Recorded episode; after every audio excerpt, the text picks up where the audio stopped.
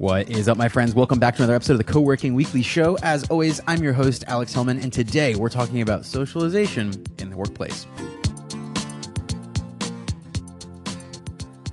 I don't know exactly how it ended up being the middle of June, but here we are. And it's been a little bit longer than I'd like since we put out a new episode of the show. Uh, it's actually been since before the People at Work Summit, which was a huge, huge success. And so many things that we want to write about and share about. We'll be talking about what we learned and how we're going to be doing that again, what we're going to be improving, and how you can learn from that to create more online community experiences for your community as well. Uh, and that's coming up in the coming months. Since People at Work Summit, we've been working really, really hard on a couple of other really specific things. One of the big ones is getting ready for Indy Hall to move. For those of you that have been listening over the last year, you know that we have been navigating uh, the need to move out of the space that we've been in for the last seven or eight years. We found a new spot. We've been working with our landlord, our new landlord, to get it ready for us. So, uh, as you can imagine, a lot of things going on there as well. And we'll be talking more in detail about the decisions that go into every single day, figuring out how to turn a new office into our home. Uh, but for this episode and going forward, we want to start reintroducing more of the Q&A. We got some great response from doing answers to questions from readers in the past. So thought that we jump back on the microphone and start cranking out some of these answers. So we dug deep into the archive and we pulled out a handful of, and we're going to start with one, a really good one from one of the members here at Indy Hall. Jordan Ryder, a member of Indy Hall, asks How do you balance socializing and productivity? What are effective ways to make sure that members can opt out of public participation?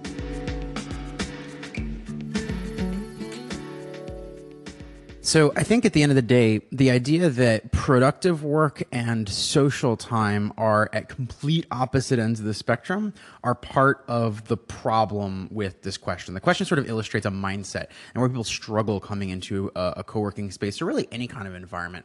And I think a lot of it stems from the fact that historically we had in our minds that work was a place. We got to a place to do work. Work was doing usually the same task or a small collection of tasks throughout the day. And when we were done with our work, we went home, sort of the complete separation of work and life. And that's what they talk about. you know, trying to balance work and life. In order for you to balance them, they need to be defined as two separate things. And I think some cases, and I would argue most cases, things like work and life actually happen on a spectrum versus not exactly the same time. I was talking with one of our members the other day about a book that he read recently called Deep Work, which comes from the point of view that the best work, your most meaningful work, which is this sort of deep work where you're in some sort of state where there's no interruptions. It takes a while to get into. From that point of view, socialization in the workplace can be seen as the enemy because it's contextually a distraction away from your best work.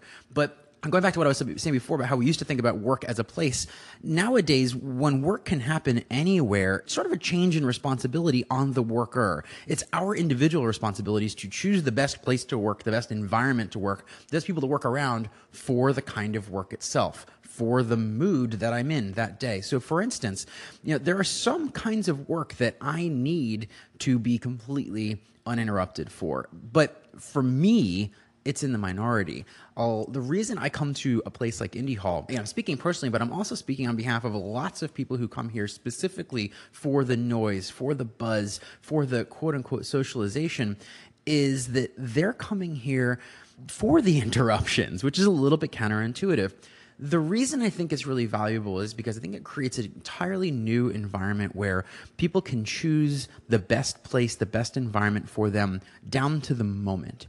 And it all comes down to that choose, choice. That's what defines co working in my mind. It's not about a particular place, it's about choosing where you are and who you're around. So, what is the role of socialization in the workplace? For me, it comes down to relationships and the design patterns that have made Indy Hall successful and made it a place that is better than the alternatives. And I'm not talking about the alternative co-working spaces. I'm talking about the alternatives of working at home alone in your underwear for free or working in a cafe around other people but with no sense of interaction or context or or, or possibility really of, of collaboration. Socialization is the groundwork for the building of trust. And the reason I believe that's true is because every time we look for ways to ground our community, when I say ground our community, I'm talking about make it easier for people to connect with each other.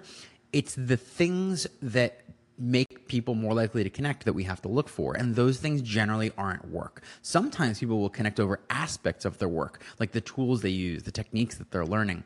But a lot of times the connections, the relationships, the trust comes from understanding a little bit more about who the person sitting next to you really is. And so, so few of us are defined wholly by our work, want to be defined wholly by our work. So the balance of work and life and work and socialization in a co-working space comes down to your choice. On the operational side, the team who helps run the co-working space and the community itself all we do is extend invitations. And we extend educated invitations based on what we know or believe you would be interested in doing. It's less about trying to get you to do something. It's more about noticing what you might want to do if you knew there was an opportunity to and doing that. It's not about pushing people to do things. I think a lot of people look at the way they run the social programming in a co-working space is events, events, events, push, push, push, push, push, push. And there's a absolutely a line to walk here. And sometimes it's a tricky one between how much do I talk about a thing before I'm pushing it. And it comes down to what that thing is and whether or not people actually want to already be a part of it. So I think that's the key is the socialization isn't forced. It can't be forced. It's more about sort of unlocking a potential energy.